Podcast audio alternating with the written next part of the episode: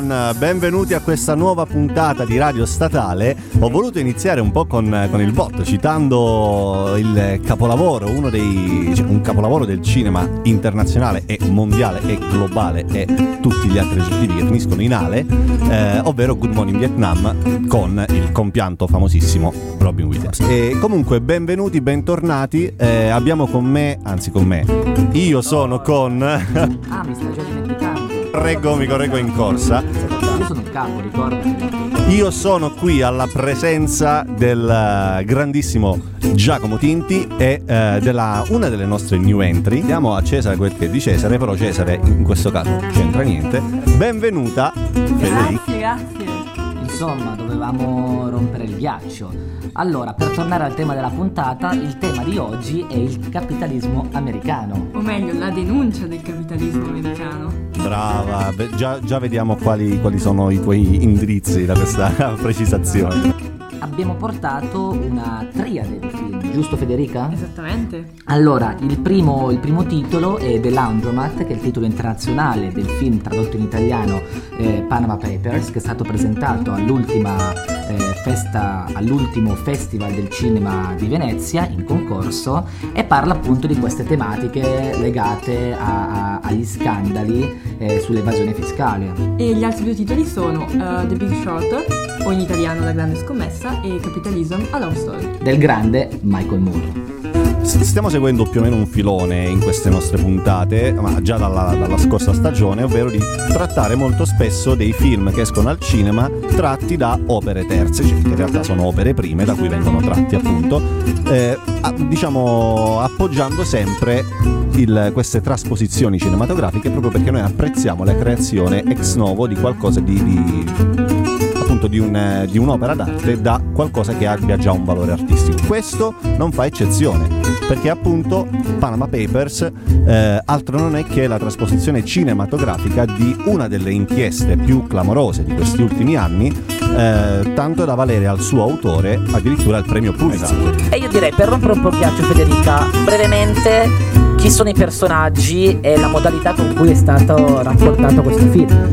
Ok, allora, eh, il film come abbiamo già detto si, fa, si basa quindi su fatti realmente accaduti e su questa diciamo battaglia giudiziaria che comunque influenza ancora oggi quella che è l'economia mondiale e i fatti ci vengono rappresentati attraverso tre storie che si svolgono parallelamente e inoltre abbiamo anche un altro punto di vista che è invece staccato dal filologico del racconto, che è un punto di vista piuttosto particolare, ovvero il punto di vista dei, dei cattivi, in questo caso interpretati da eh, Banderas e da Oldman. Che, che sono favolosi, sono due cattivi affascinanti. Esatto, con dirlo. questi sempre vestiti elegantissimi. Beh, erano strafighi. No. Que- esattamente, con questi vestiti sgargianti, sgargianti super brillantinati. Ammiccavano allo spettatore che continuamente questo è anche uno stile con cui si è differenziato molto Soderbergh che lui vuole rompere tanti stili nell'arte del cinema qui proprio non è qualche volta si rivolge al pubblico, qui è costantemente una messa in scena, una,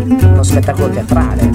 Loro ti parlano e raccontano le loro malefatte quasi vantandosi. Diciamo che è come una sorta di ritorno ai fasti dei grandi villain della saga di Bond, no? Questi personaggi pieni di charme, pieni di carisma, che quasi surclassano eh, i personaggi alla fine, tra virgolette, buoni, eh, proprio per questo loro carisma che irrompe, che buca la quarta parete quasi. Sì, assolutamente. E quindi questi poi, oltre ai due, ai due cattivi, che sono Banderas e Oldman. Oldman. Abbiamo invece una solita, una meravigliosa Meryl Streep. Che qui invece ha un ruolo, come possiamo dire, un po' marginale, possiamo dire, un piccolo ruolo per lei. Tu pensi alla grande star invece lei ha un ruolo di una normale donna anziana. Questo sì, ma devo dire che da un certo lato secondo me rappresenta anche un inizio di ribellione a questo sistema spietato. Lei infatti è una vedova che ha purtroppo perso il marito. E non vi spoileremo nulla perché è la, è la primissima scena. È l'incipit, l'incipit. L'incipit a cui poi parte questa denuncia, questo scoprire. Esattamente, proprio da questo dramma è proprio da questo dramma in cui lei inizia a voler indagare su queste società appunto offshore, quindi queste società che non esistono. sì, possiamo dire noi ovviamente non siamo economisti, guardate il film perché prende in giro questa, questo meccanismo con molta ironia e con molta denuncia, però sono paradisi fiscali praticamente vengono create eh, società fittizie che esistono solo sulla carta, tutto ciò per riciclare un sacco di soldi sporchi. Sì, esatto, diciamo seguendo quasi il meccanismo delle scatole cinesi, no? Una società dentro l'altra, poi alla fine non si sa mai cosa ci sia al di fuori di tutto e nemmeno cosa ci sia al fondo. Esatto, il punto è che alla fine non si sa mai chi incolpare. Questa povera donna non, non sa con chi prendersela in qualche modo. Quindi, sì. grandi evasori, la ricetta ve la diamo noi, società offshore. Sì, perché tanto poi alla fine nel senso il vizio lì viene un po' elogiato perché qui abbiamo un Soderbergh che anziché poteva come possiamo dire nelle sue corde eh, poteva fare anche un documentario che magari tra- può trattare meglio un argomento del genere ma Soderbergh non è interessato sì, esatto. a lui da sempre ha sempre stato sempre affascinato dai temi della truffa e della denuncia quindi pensiamo da traffic a effetti collaterali ma anche poi a, più a cose di divertimento ovvero Ocean's Eleven e la saga sui ladri gentiluomini cioè è meraviglioso la cosa però in questo caso qui abbiamo proprio una critica politica, cioè qui è il cinema che critica la società e con una forte, fortissima ironia si prende gioco degli Stati Uniti. A un certo punto i due delinquenti diranno, eh, questo è il bello degli Stati Uniti, il posto più bello, la più grande nazione per eh, i capitali offshore, più grande paradiso fiscale e quasi devi farla in, in beffe ai, ai poveracci, perché qui poi è un tema Federica che si ripercuoterà in tutti e tre i film che abbiamo visto, ovvero che chi ci rimette alla fine.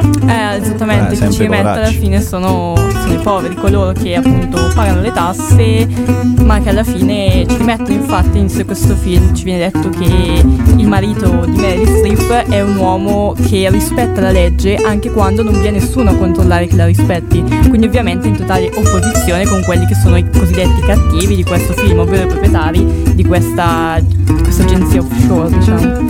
Diciamo che abbiamo scelto una triade di film che si concentrano sul lato economico, però sembra, cioè non sembrano, sono tre diversi punti di vista sì, per indagare su questo fenomeno. Sì, è molto discendente, calante. Da, dall'ironia esatto. più alta e, e alla denuncia più cruda. Alla denuncia più all'analisi. cruda, all'analisi di esatto. ciò che è accaduto, perché poi chiuderemo la nostra puntata con Michael Moore.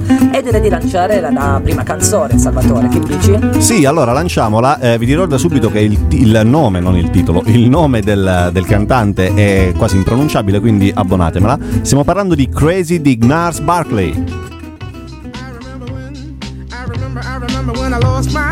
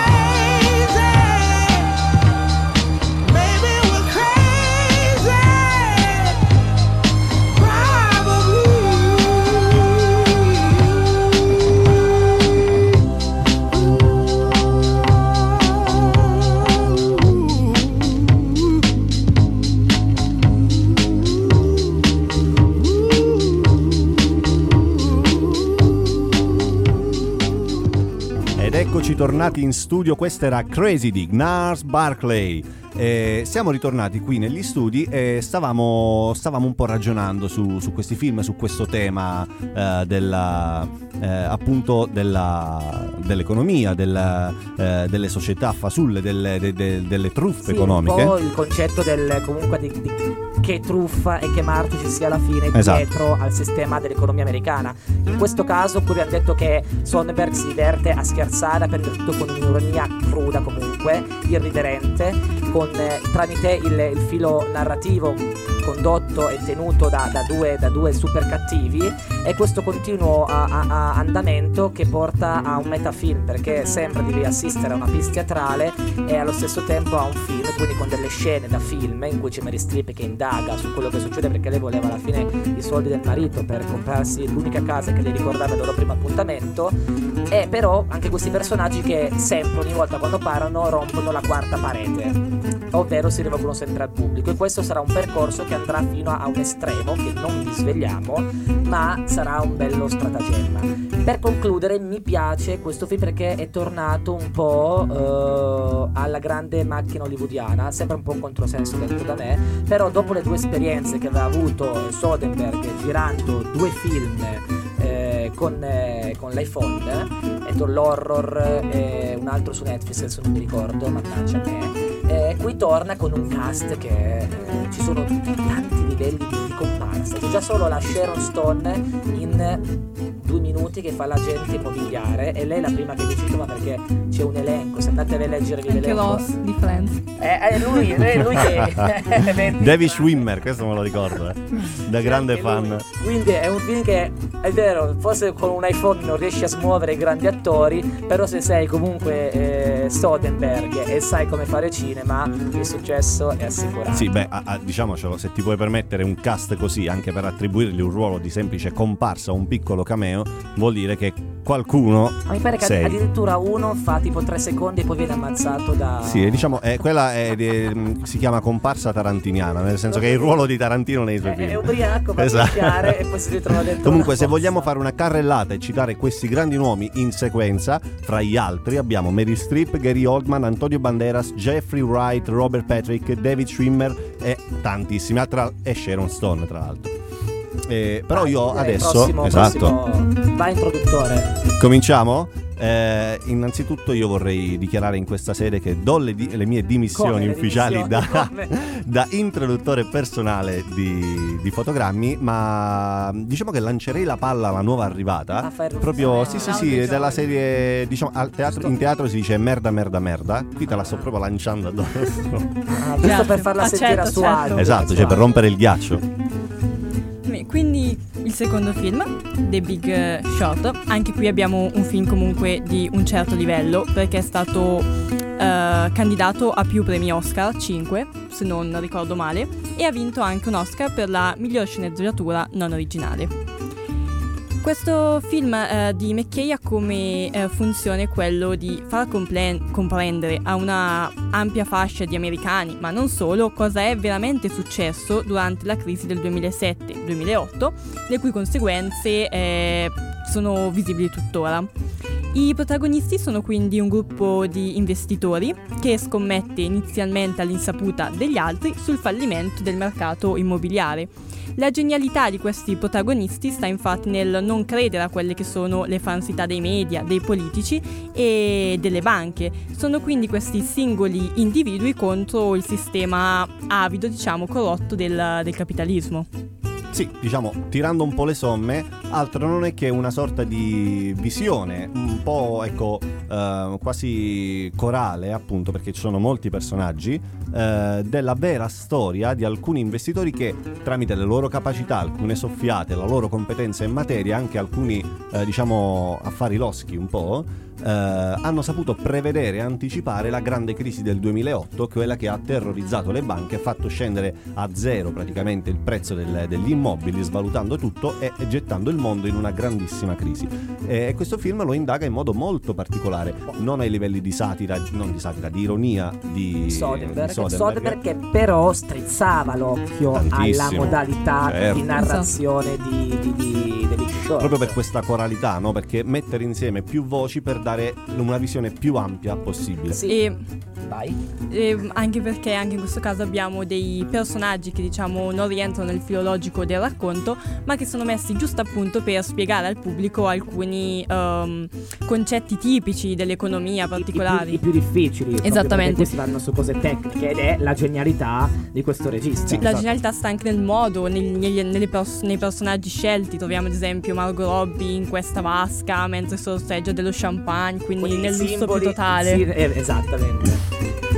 Poi c'è anche la La Sel- Selena Gomez. Selena Sì. Gomez, poi c'è invece quello che per spiegare Cucina il pesce. Cucina il pesce, parla della zuppa. Sì, è vero. ecco, visto che parliamo di questi CDO e dei mutui subprime, io farò adesso la figura non più del cineasta cinefilo, ma dell'economista. Perché Wow. è vero, allora io questo film l'ho adorato. L'ho Ah, una- una- una te- questo, ragazzi, mi raccomando, attenzione perché questo vale un terzo del vostro esame finale. Quindi Ah, state esatto. attenzione, fate io, io ti attenzione. adoro perché questo film mi è servito, me lo sono rivisto prima di dare l'esame di economia e storia della Vedi? globalizzazione, proprio per capire i procedimenti della crisi dei mutui subprime.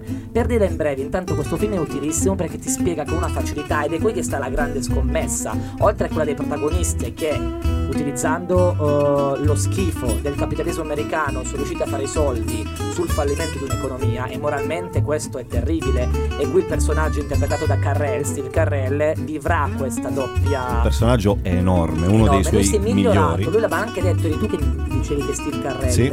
Esatto, si era stufato di fare film eh, da, da Sì, sì, lui ha, da- ha dichiarato apertamente alla stampa mondiale che lui ha, diciamo, adesso opera una selezione nella scelta appunto dei, dei copioni che gli vengono proposti in una direzione artistica più verso il dramma, più verso ruoli impegnati e meno verso la E commedia. devo dire che è stata una bellissima sorpresa. Beh sì, se, se alla fine i risultati sono questi. un, un attore che è in grado di dare sostanza ai suoi personaggi. Comunque stavo dicendo in, bre- in breve che la, la, il Moody Subprime, in poche parole, nell'epoca d'oro per gli immobili in cui si vendevano così a facilità ed a prezzi incredibili gli immobili, le banche concedevano i prestiti. I prestiti poi cosa facevano le banche? Li sporzionavano in tanti pacchetti che andavano a creare altri pacchetti più grandi.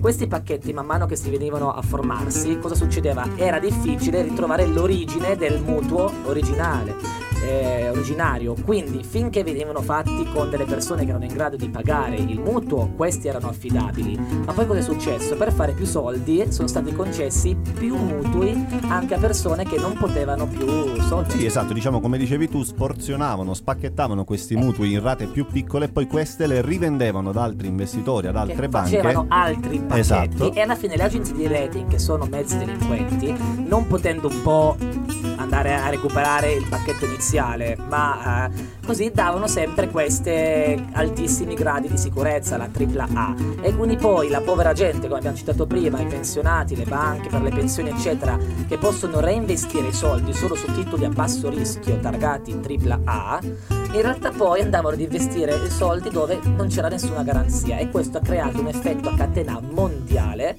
pauroso. E questo film è in grado di rappresentarlo con cioè, Sì, con una- diverti, con ti una diverti, trasparenza. Guardi un film e ti fa schifo ovviamente quello che vedi, ma allo stesso tempo dici io mi diverto e ho capito effettivamente cosa è successo, cose che magari altri film non sarebbero in Sì, grado. la cosa, sai, sembra strano da dire, ma la cosa più divertente di questo film è vedere concetti così ardui, così complicati, spiegati in maniera molto semplice, anche sbarazzina, anche divertente, e il fatto che tu riesca a capire quella cosa, ma al contempo la, come dicevi tu, la schifi, ti aberra, è una cosa molto divertente perché tu ti riconosci come se fossi all'interno di quel meccanismo, però mm, cioè, lo guardi dall'esterno, quindi sei anche libero di giudicare. Sì, però qualche volta viene anche, anche qui rotta la quarta parete perché Sì, c'è Ryan. Gosling che qualche volta si rivolge, lui sempre figo paura, si rivolge qui anche particolarmente abbronzato mi pare in questo film, è un po' riconoscibile, si rivolge molto eh, verso lo spettatore. Prima stavamo chiacchierando nell'attesa un po' io e Federica e le ho chiesto in questo cast corale, che anche qui stiamo parlando di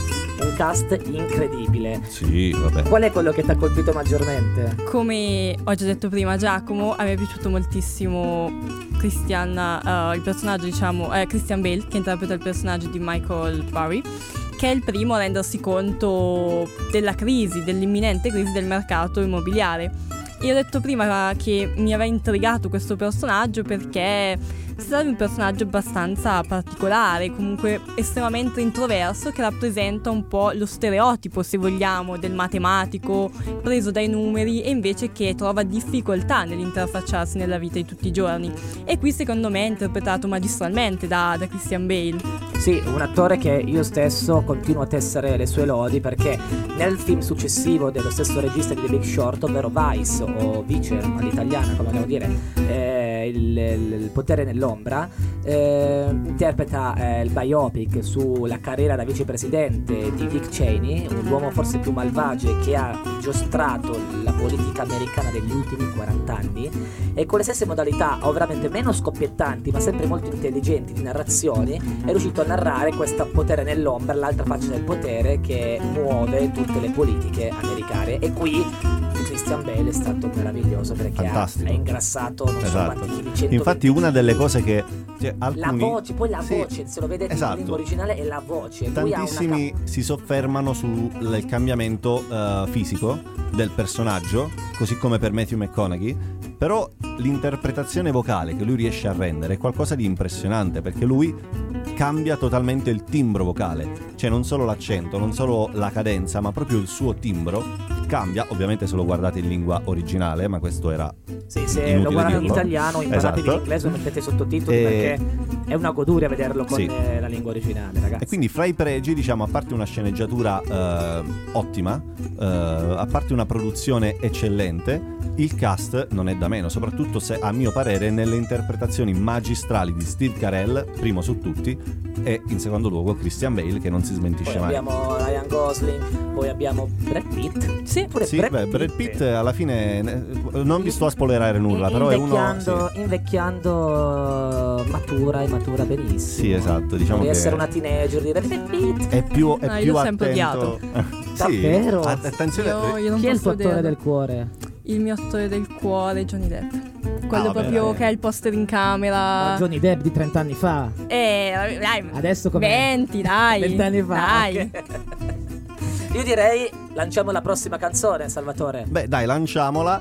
Eh, proprio, anzi, io la lancerei. Poi sono tutte, eh, io non l'ho detto, sono tutte canzoni tratte da The Big Short perché c'è una colonna sonora. Sì, che, che non ve lo stiamo nemmeno a dire. Anzi, ma la sentirete, la state già sentendo fra pochi secondi. Questa è Feel Good Inc. dei Gorillaz.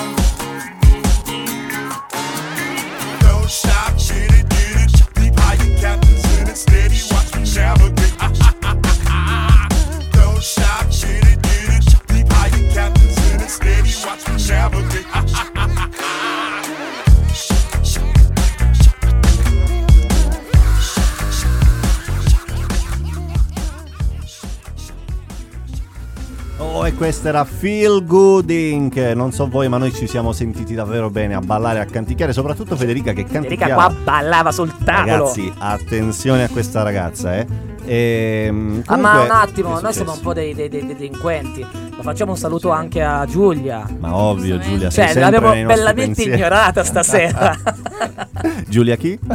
no, scherziamo, così. scherziamo. Allora poi salutiamo anche il nostro Gianmaria Tosi che ci segue sempre da Piacenza e poi il nostro Mattia che oggi mi ha scritto ma ti serve consulenza per le musiche? Dico guarda c'è Big Short con una colonna sonora della Madonna se poi vuoi darmi qualche consiglio lo accetto Ho detto ok va bene se sei in difficoltà lui è sempre pronto ad aiutarci anche da Montpellier terzo e ultimo film Terzo e ultimo film, ma non per importanza, eh, cioè il terzo sì, però non l'ultimo per importanza, eh, ovvero Capitalism a Love Story, un docufilm, questo lo possiamo dire, rientra a piene mani nel genere documentaristico, un film di Michael Moore presentato alla 66esima Mostra Internazionale d'Arte Cinematografica di Venezia. E- Sì, a cui è stato anche eh, nominato per il Leone d'Oro, che poi a quell'anno lì alla fine è andato a Lebanon di Samuel Mautz, che è un altro autore meraviglioso. Sì, eh, poi il film ovviamente a basso budget eh, ha incassato anche poco, però c'era da aspettarselo per un documentario eh, ed è stato distribuito nel, eh, nelle sale it- italiane addirittura nel cinema, al cinema il 30 ottobre del 2009. Comunque andiamo ad introdurre questo, questo documentario, è inutile che vi stiamo a spiegare la trama perché si tratta delle stesse vicende narrate e trattate nel film eh, La grande scommessa, Big Short. Anche se qui secondo me c'è un'accusa molto più pesante e diretta al governo. Sì, questa qui è proprio come dicevamo prima, c'è una sorta di discesa dall'ironia alla, diciamo, alle note vibranti di Hollywood fino alla denuncia più pura della A- classe media americana. All'anti-Hollywood, Esatto. perché come personaggio Michael Moore è uno che non le manda dire, cioè lui proprio ha... Sì, sì, è proprio è il- forse è uno dei persona. personaggi meno politicamente corretti che abbia visto. Corretti sì, corretti no, questo- lui segue la sua idea di correttezza e di giustizia e secondo Sì, me beh, diciamo è corretto bene. verso se stesso. No, verso se stesso, perché poi lui chiaramente va a sbattere ovunque. Se lui deve ottenere qualcosa, va. Ed è bello, ed è quello che poi l'ha reso famoso. Sì, un po' una sorta di giornalismo d'inchiesta molto, che si presta molto appunto alla- all'ambito più che altro televisivo che cinematografico, però appunto la sua, ovviamente la sua esperienza cinematografica gli porta una considerazione tale, una consapevolezza scenica tale da poter imbandire, imbastire una- un prodotto del genere. Quindi abbiamo detto la trama è più o meno quella, eh, cambiano gli approcci, la modalità in cui Moore appunto approccia alla questione. Ce ne vuoi parlare tu Federica? Eh, esattamente, in questo caso si tratta di un documentario, quindi non è ovviamente un film. È un documentario però che è assolutamente non noioso, sebbene leggermente più difficile da seguire ovviamente è impegnativo. di un film hollywoodiano, esattamente. Perché qui non abbiamo la bellissima Margot Robbie che Eh, ben beh. sorseggiando Abbiamo solo, abbiamo un solo bicchiere. Abbiamo Abbiamo solo solo Moore che con le Eh, sue vabbè. forme sinuose. Dai Michael ti si vuole bene, non te la prendere. Però dai. comunque il documentario cattura l'attenzione del pubblico grazie al ritmo, grazie al montaggio che mescola video di, reper- di repertorio, video interviste, spezzoni anche cinematografici. Da sottolineare lo spezzone del Gesù di Nazareth, però ridoppiato in chiave, diciamo, ironica, sprezzante. No, e poi qui abbiamo sempre un Moore che sì, negli altri film lui è molto più graffiante con la sua ironia, qui lui è, lui è meno, lui è molto accanito e incattivito contro questi sistemi bancari, lui li fa vedere più volte e li, come si dice, li mostra come i veri colpevoli perché eh, loro con questa crisi, stiamo continuando a parlare dei- della crisi dei mutui subprime, hanno messo in ginocchio intere economie e intere persone. Sì, sì, ma eh, infatti alcune delle scene più ricorrenti, soprattutto a inizio, diciamo la prima metà intera del film, sono appunto scene di vita vera riprese eh, appunto c'è questa irruzione della telecamera di Moore all'interno della, della vita di alcuni cittadini americani della classe medio-bassa in un momento particolare, ovvero nel momento dell'esproprio della propria casa da parte della banca e, e appunto della- di, quel momento fatale, fatidico in cui si ritrovano ad essere dei senza tetto. E, e Moore non ha paura, anzi ha molta grinta in fare questo, cioè non si nasconde dietro magari la sua figura tra virgolette, diciamo così, istituzionale di regista, persona famosa che Ah, lui si mette sempre si mette sempre davanti, davanti e non ha paura di puntare il dito anche contro personaggi, aziende, imprese, enti molto e tu mi parlavi quando si era messo di fronte fuori a Wall Street. sì, era- eh, c'è una scena bellissima che cioè, non è spoiler, un po' sì, però questa è più che altro una battuta e ve la racconto. C'è lui davanti a Wall Street, eh, bellissima ambientazione figa, mentre i broker stanno uscendo, lui dice, chiede un po' in giro ai vari broker, eh, ma perché non eh, siete riusciti a spiegarci questa cosa in tempo, così co- dove avete messo i nostri soldi? Poi un altro gli dice, hai qualche consiglio da darmi? E questo risponde prontamente, smetti di fare i film, coglione. E lì alziamo le mani, applausi al broker e Michael Moore, mi dispiace, ha vinto lui. Io direi che possiamo lanciare l'ultimo brano.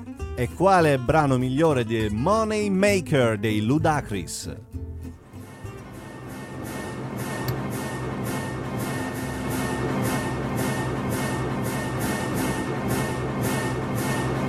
Shake your money maker like somebody about to pay ya. I see you on my radar, don't you act like you afraid of shit. You know I got it. If you wanna come get it, stand next to this money like, hey, hey, hey. Shake your money maker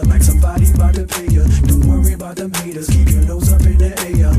You know I got it. If you wanna come get it, stand next to this money like, hey, hey, hey. Shake, shake, shake your money maker. Like you was shaking it for some paper.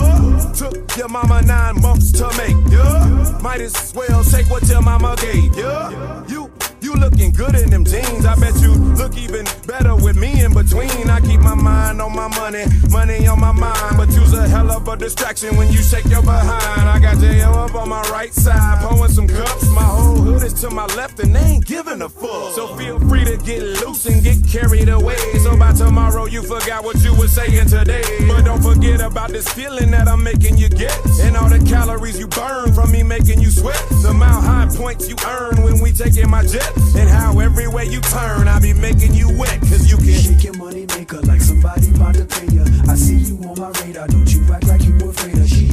You know I got it. If you wanna come get it, stand next to this money like, hey, hey, hey. Shake your money maker like somebody about to pay ya. Don't worry about them haters, keep your nose up in the air.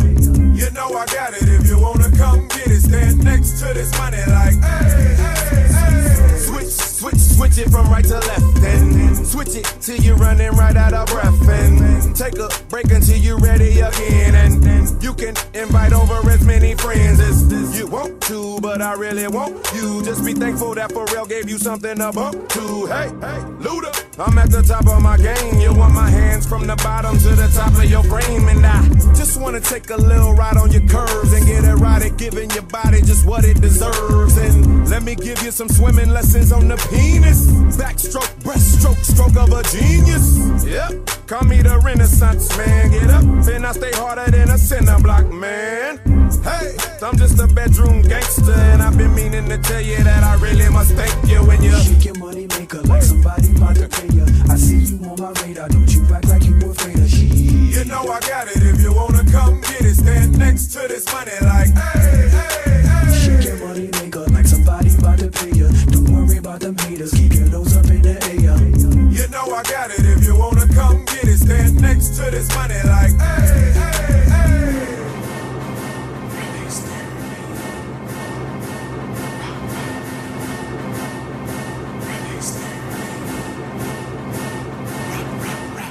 Rock, rock, rock it and make it work, girl. Please don't stop it until it hurt, girl. You, you been looking a little tipsy, so if you could just shake it a little this way. See, I'm a member of the BBC, the original breadwinner of DTP, and you the center of attention that's distracting the squad. Cause everybody in the camp is like, oh my god, she could. Shake your money maker like somebody about to pay ya. I see you on my radar, don't you act like you afraid of shit. You know I got it. If you wanna come get it, stand next to this money like, hey, hey, hey. Shake your money maker like somebody about to pay ya. Don't worry about them haters, keep your nose up in the air. You know I got it. If you wanna come get it, stand next to this money like. E bentornati, questa che avete appena sentito era Moneymaker di Ludacris. E con eh, Var- eh, Va- Farrell. non sapevo più cosa dire.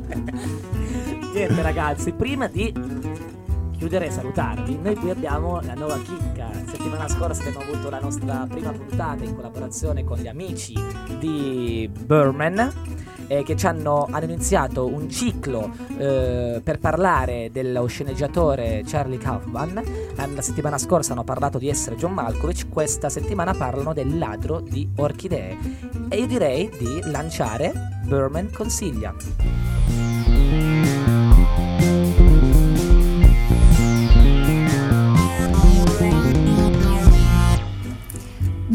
Benvenuti, sono Chiara Pane di Grano di Birdman Magazine e questo è Birdman Consiglia.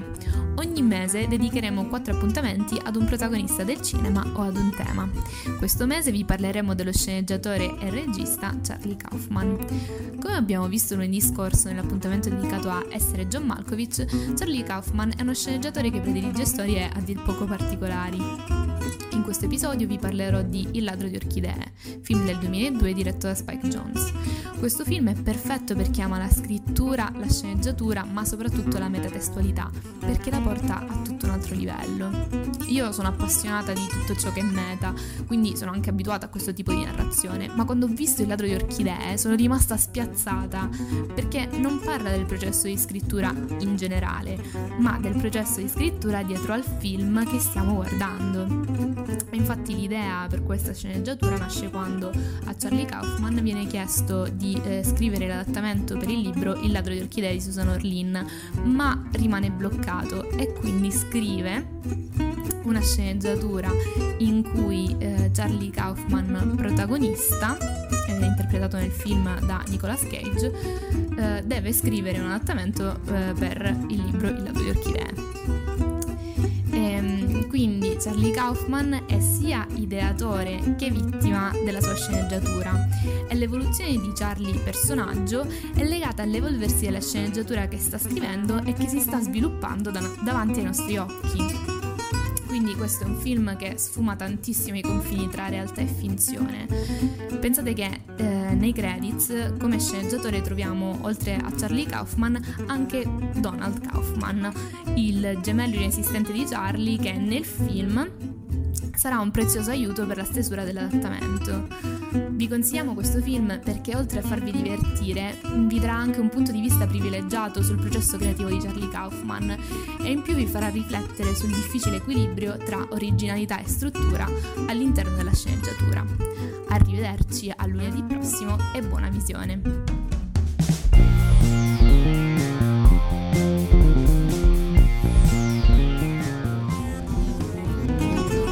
E bentornati in linea con noi dopo aver ascoltato la seconda rubrica di Berman Consiglia. Sì, devo dire davvero complimenti, complimenti a Birdman per, chi- per la loro puntualità, nel sen- non di orario, ma Sì, no, c'è anche da dire che precisione. Salvatore si è innamorato per la loro precisione e adesso lui ha detto ma possiamo innovare Sì, ragazzi, a format?" breve, a breve grandi novità, ragazzi. Grandi novità, quest'anno è l'anno delle novità. Allora io prima di salutarvi, prima dei titoli della settimana a consigliare, vi ricordo eh, di seguire i nostri amici di Verman, eh, tutti, su, su tutti i social, leggendo i loro articoli, eh, spingendo, spingendo il loro progetto che anche loro è nato da studenti universitari e quindi noi ci teniamo a far eh, girare la voce e la passione di noi studenti universitari. Ma adesso è il momento dei titoli che consigliamo per questa settimana. In uscita da giovedì abbiamo Pavarotti di Ron Howard presentato alla Festa del Cinema di Roma. Poi abbiamo un Donato Carrisi alla sua seconda Esatto, con l'uomo del labirinto, con Tony Servillo e Dustin Hoffman. quindi diciamo anche qui Robetta, cioè, stiamo sempre parlando di Robetta, ragazzi, capiamoci. Poi abbiamo Il segreto della miniera di Anna Antonina Wojciclak, non lo so, Ok. E poi Ed infine l'età giovane o titolo di- originale di Jean Ahmed dei fratelli Dardenne. che noi siamo andati Esatto. eravamo andati all'Anteo per intervistarli Ma poi purtroppo erano un po' in ritardo con la loro Diciamo, con schedule. sommo gaudio ce l'hanno messa in quel posto. Però lì. abbiamo la foto. abbiamo la foto Abbiamo la abbiamo la E andate a mettere mi piace. abbiamo eh Andate a mettere mi piace. andate ovviamente Ovviamente a Federica chiunque. Di notte. Sì, ragazzi, non e prendetela spaventa. sotto gamba, Federica, è una, una tipa tosta. Sì, sì, sì, perché appena visto Doctor vorrebbe vedere Doctor Sleep, non vede l'ora, il seguito di Shining e occhio quando andate a dormire se non mettete mi piace, giusto? Assolutamente. Beh, Perfetto. detto questo, spammiamo Detto anche questo, un po' dai, spamma, fotogrammi. spamma, spamma, Seguiteci, ricordatevi di seguirci in diretta se, se potete, però anche eh, Eh, se seguite potete, sempre, è un sempre, ovviamente. Se potete era una forma di cortesia, Sei diciamo. troppo cortese. Ehm, cortesia a parte, eh, mi raccomando, seguiteci su tutti i nostri canali ufficiali, seguiteci su Spotify, su iTunes, eh, ovviamente la nostra pagina Instagram. Guardate tutte le nostre storie perché contengono annunci su eventuali interviste o sulla puntata eh, del lunedì prossimo. Eh, mettete mi piace ai nostri post, condivideteci, commentateci e state sempre sintonizzati su Radio Statale. Fotogrammi. E con questo Viva il cinema!